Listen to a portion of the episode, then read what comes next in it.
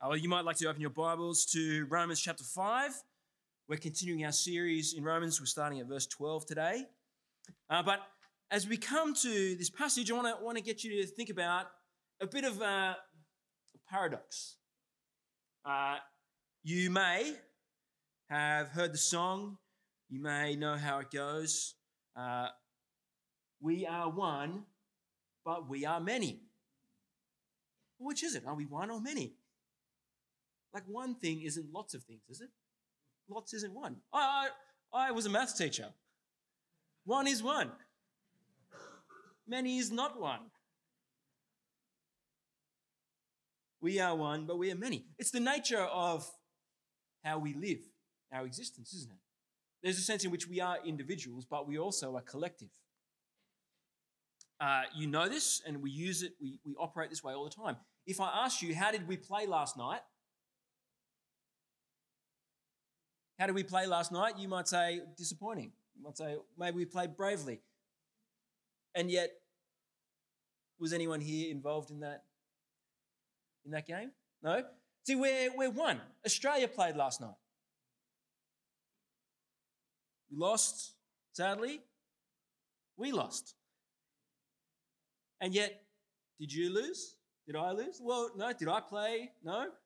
Did you play? As individuals, we didn't play there was a couple representing us. But as, as the nation, as Australia, we play. And we, we work this way all the time. We work corporately together as one. Um, it's, it's built into our language. And it's especially the case when it comes to being represented. When we operate as one, we obviously all can't always be involved. And so we have representatives like the 11 on the field who are representing Australia, operating in our place, playing as us. And even in the, even in the case of a sports match, you have the extended example of at the beginning of the game, they have the coin toss, and the captain represents the team that represents everyone. Sometimes where we, as, as a big collective group, are represented by just one person. And the decisions of one person affect us all. Whether they choose to go with the wind or against the wind in the first half, that can affect the outcome of the game. We don't all get to make that choice. Now, we do this in a thousand different ways, don't we? We operate with representatives on our behalf. Um, yeah, here's a picture that shows how this happens. So, one person is responsible for making decisions for the rest of us. This is our parliamentary system. We, we vote, we choose people to represent us. We have our local representative who makes decisions for us. It works this way in families, where parents make decisions for the whole family, for the children. They make decisions about what life is going to be like, where they're going to live, what they're going to do with their time, what they spend their money on usually children aren't involved in that decision making process. The representative parents, adults make those decisions. This is this is normal, isn't it? And yet, there's, there gets points where we're uncomfortable with it. Uh, we, we're used to it, and it, the world has to operate like this um, because of this tension, be us being one collective and also individuals. But our society, and particularly modern society, where there's an increasing focus on us as individuals and our individual identity, we get less comfortable with our corporate identity, less comfortable with people making decisions for us. Uh, that's why the government a couple of years ago didn't simply make a call and a decision on changing the Marriage Act. They thought it was necessary to get everyone to have their say. They weren't willing to act as our representatives in that case because we are increasingly uncomfortable with that. Uh, with the media, there's an increasing analysis on all the decisions made, and there's more accountability for how our representatives are acting. And there's, there's good things about that, but it means that increasingly we think of ourselves as individuals. And we find it hard when others make decisions and decisions we don't like as our representatives. Um, as we turn to Romans 5 today, this is, this is exactly the situation Paul is talking about.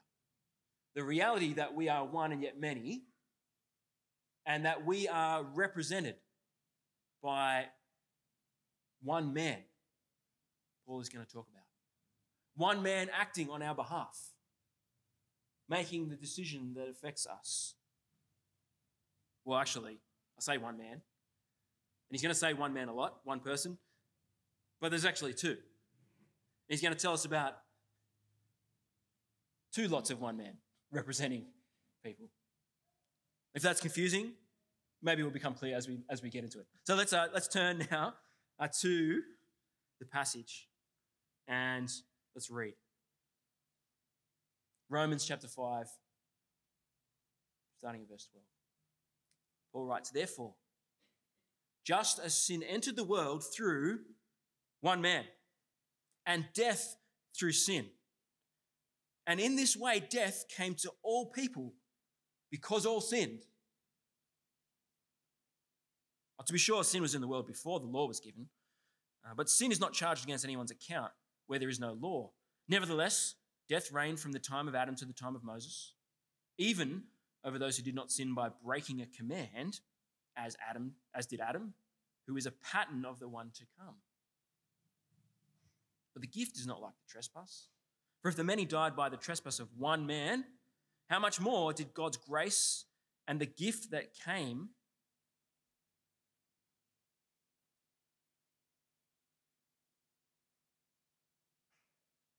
Right. Yeah. How much more did God's grace and the gift that came by the grace of that one man, Jesus Christ, overflow to the many? Nor can the gift of God be compared with the result of one man's sin the judgment followed one sin and brought condemnation, but the gift followed many trespasses and brought justification. For if by the trespass of the one man death reigned through that one man, how much more will those who received God's abundant provision of grace and of the gift of righteousness reign in life through the one man, Jesus Christ? Consequently, just as one trespass resulted in condemnation for all people, so also one righteous act resulted in justification and life for all people. For just as through the disobedience of the one man the many were made sinners, so also through the obedience of the one man the many will be made righteous. The law was brought in so that trespass might increase. But where sin increased, grace increased all the more so that just as sin reigned in death, so also grace might reign through righteousness to bring eternal life through Jesus Christ our Lord. Now, there's a lot in there, there's a lot going on. And Paul is weaving together a lot of these cause and effect chains uh, and giving us subtle, nuanced variations of them to make some things clear. Uh, but before we dig down into it, we want to see clearly what's going on. Paul is saying that we, as the whole human race, have been represented by one man. To start with, that's right back at the very beginning, verse 12. Sin entered the world through one man, and death through sin, and in this way, death came to all people because all sinned. One man the man Adam sins, and through him, death enters the world. And therefore, all of humanity, all of humanity now have a world that is stained by sin and that is marred by death. One man's decision, as the representative of us all, affects everyone. We didn't all get to be in the garden and being that world before sin that Adam did, but we all experience the outcome of his failing. Now, you might think this isn't fair. And why should sin come to all of us just because of what he did? Well, it's not fair that we lost last night, even though I didn't get a chance to kick a goal or that's that's the nature of corporate uh, of being a, the one that's many being represented. But here, Paul makes clear that even though Adam was the, the way that sin entered the world, that he is not the only one who is culpable. Sin entered the world and death came to all people because all sinned. We are all equally as guilty of sin as Adam. Even though we didn't get to experience that moment in time before sin first entered, we all follow in our Father's footsteps in his turning, our, turning his back on God's command, rejecting his good promise, believing Satan's lies. We all sin. This sin is, is in us, and it's something that we do all the time, isn't it? It's not just something that you can catalog in external acts. It's not just kind of, well, uh, murder and stealing something. There's kind of external things, but it, it's, it's internal to us. It's the way we think that's not aligned with God's way. And so Paul goes on, he addresses maybe a, an objection people might have. Hey, what? Hang on, Paul. You say that sin came into the world through Adam and everyone sinned, but what about before, before Moses and the law was given? Wasn't that a bit different then? And so Paul addresses this and he says, Short sin was in the world before the law was given. People were sinning then. But he explains in a kind of curious thing. He says, Sin is not charged to anyone's account where there is no law.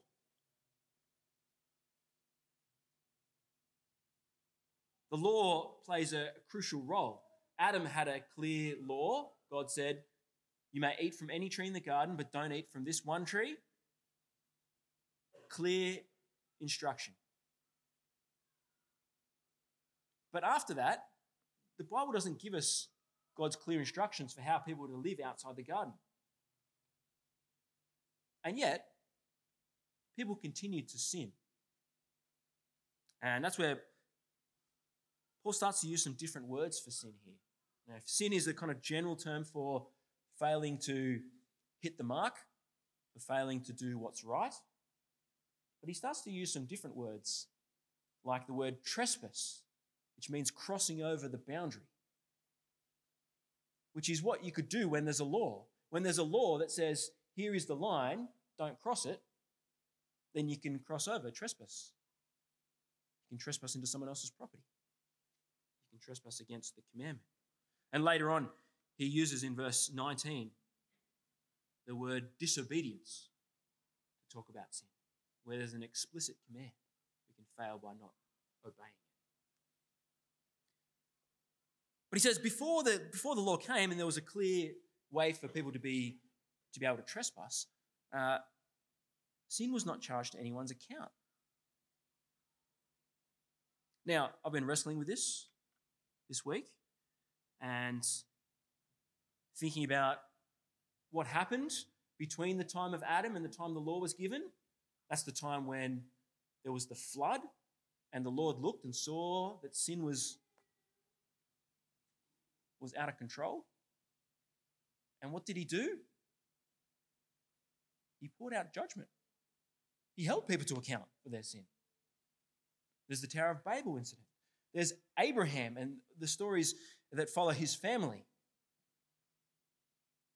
and their sin and how God responds. And yet, sin is not charged against anyone's account where there is no law.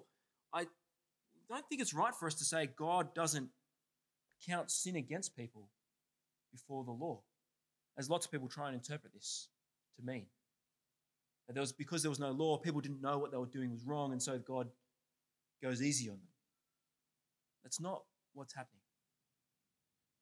What I think makes more sense of what we see in Genesis at that time and what makes more sense here is that the law plays a role of helping people's sins to be counted against them, not in God's sight, but in man's sight.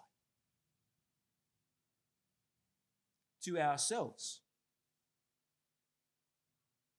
If people were doing the wrong thing, there was a sense in which they were they were they were unable to kind of score themselves on how well they were going.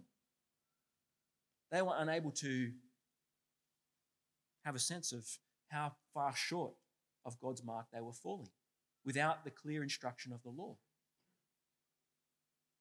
And so while their sin was prevalent and God was not pleased and he still held them to account, he brought judgment against sin. Until the time that the law was clearly revealed and people could trespass a command, people weren't reckoning their own sin or each other's sins with any sense of accuracy.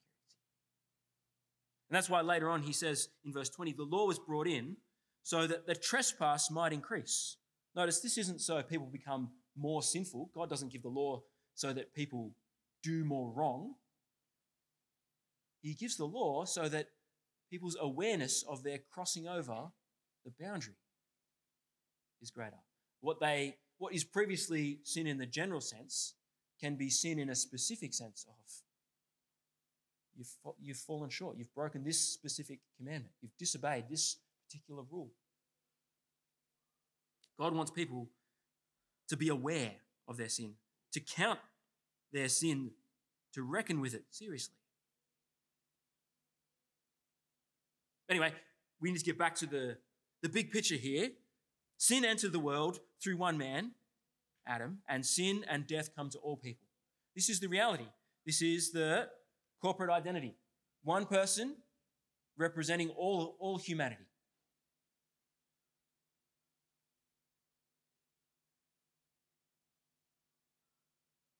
But there's not just one man. There's two, two lots of one man. That's the great news that Paul is unpacking here. We have this poor representative, this representative of sin and death. And yet now, Paul is telling us that there's also another representative. One whose, whose actions, whose representation is like Adam's in some ways, but different in other ways.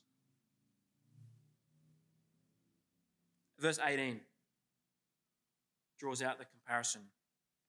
Just as one trespass, Adam's trespass, resulted in condemnation for all people, so also one righteous act resulted in justification and life for all people. For just as through the disobedience of the one man, Adam, the many were made sinners, so also through the obedience of one man, Jesus, the many will be made righteous. Paul offers an alternate representative, a new representative.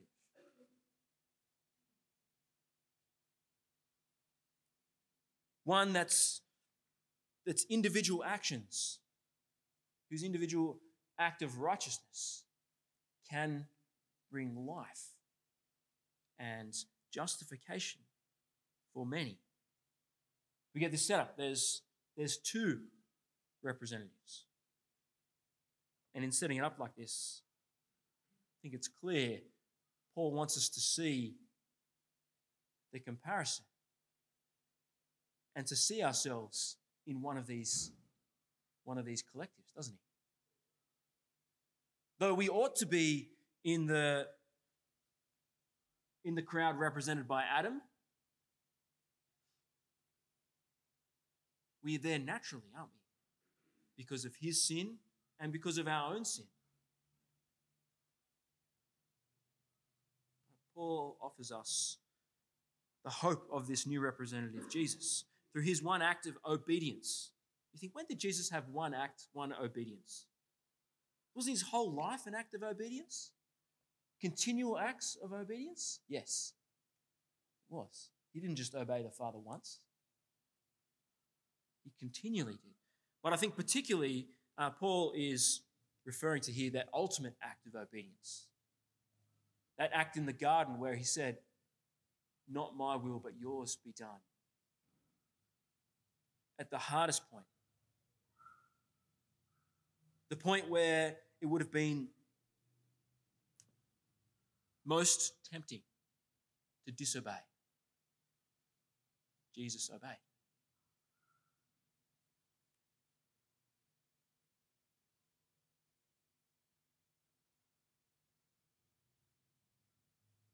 The book of Hebrews talks about Jesus' obedience being made perfect through his suffering. It's at this point where his obedience is clearly tested. And it shines through, stands up to the test. Jesus dies obediently in order to bring righteousness to many. In order that we, sinners, naturally under the headship of Adam, in order that we might be counted as his people, might be seen as perfect in God's sight, might not have the reign of death terrorizing us, but instead might live with the hope of life. Where grace reigns. Eternal life through Jesus Christ our Lord. This is, this is one more angle that Paul is, is presenting on this great news. The gospel, isn't it? Though all of us, the whole of humanity, should be counted under Adam. Jesus offers us a different head, a new head, a better head for us to be counted under.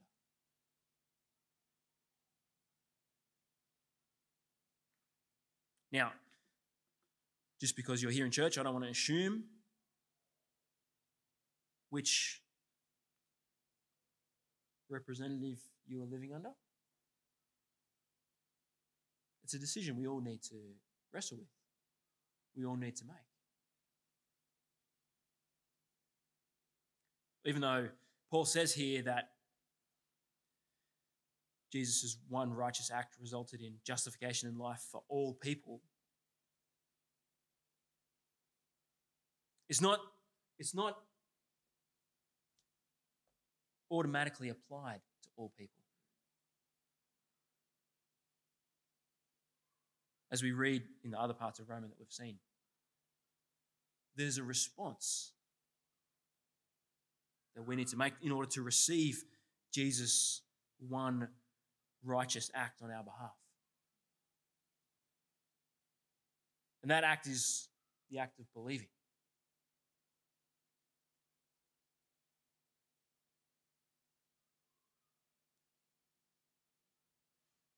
We've seen it clearly in chapter 3, haven't we?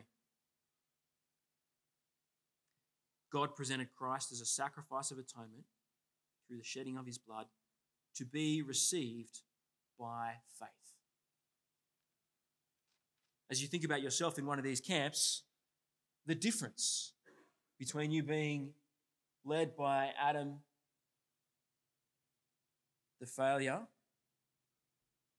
living in the reign of death, and you being part of Christ's people in the reign of grace and life. The difference is whether you're willing to trust Him. It's not whether you're willing to give 10% of your money away to the church. It's not whether you're willing to become a missionary and go to deepest, darkest Sydney to proclaim the good news. It's not whether you're willing to wear socks and sandals or turn up to church every week, teach scripture in schools, or be nice to the neighbor that's pain. It's not if you are able to get down on your knees and pray the Lord's Prayer every night. It's not if you're able to read through the Bible 16 times each year. The difference is whether you're willing to trust Jesus. That's it.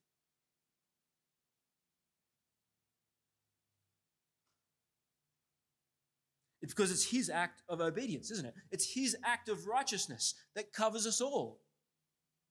So it doesn't matter how many times all the people in here read their Bible and become missionaries to Sydney and be nice to their neighbours. It's his righteous act that counts for all of us. That's how the headship works. And friends, that is that's wonderful news, isn't it? Because I am acutely aware of how often I don't manage to get through the Bible 16 times each year.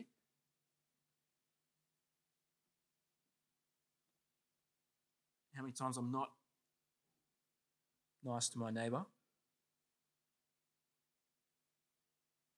How many ways I fail? And I'll be just like Adam.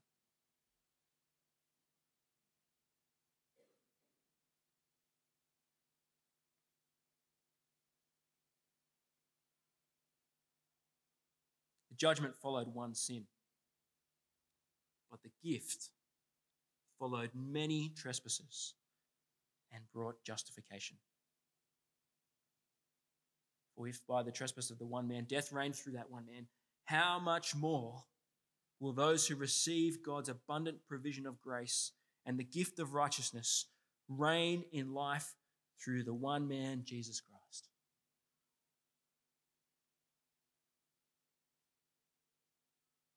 That's us. Not living in the kingdom of death, but the kingdom of life. Not living under our head of death, Adam, but living under our risen Savior, the conqueror of death.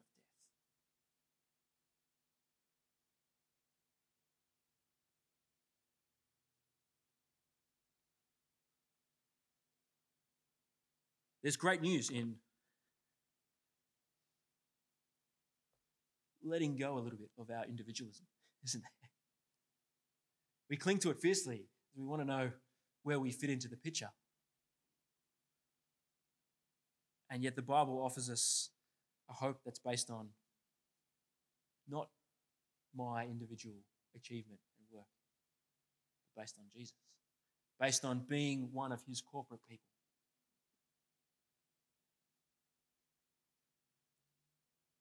We still have to live as individuals. We still make our own choices all the time. But more and more, that should reflect. It should reflect our head, shouldn't it? If He's the one that we want to be under, we want to live under this, this reign of grace. If we're trusting in Him as our righteous leader, then more and more we, we're following him. We're listening to him. We want to be like him. And we do that in all our individual decisions. Not because it makes us one of his people, but because we already are.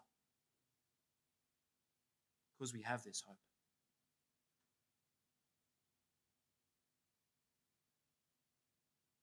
Friends, I urge you to rejoice in being one of Christ's people being one of the, the many. Don't, don't bristle against it, thinking you need to assert your independence, your individuality, to stand before God on your own terms.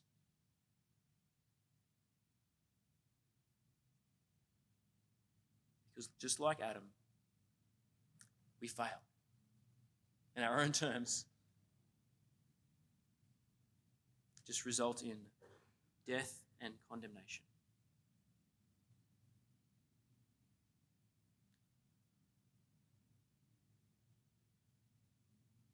Where sin increased, grace increased all the more.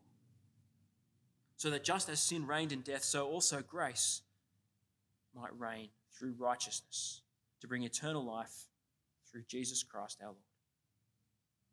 Let me pray. Lord God,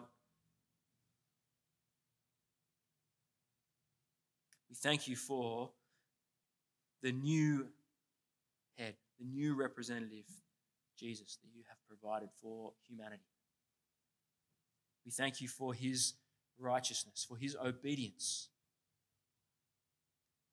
and ultimately for his act of dying in our place. Please help us to rejoice and to be eager to take part under his leadership, to trust him, to represent us before you. Free from the pressure of performing as individuals. Lord, we pray that you might make us more and more like him as we seek to live in the reign of grace. We pray this in Jesus' name. Amen.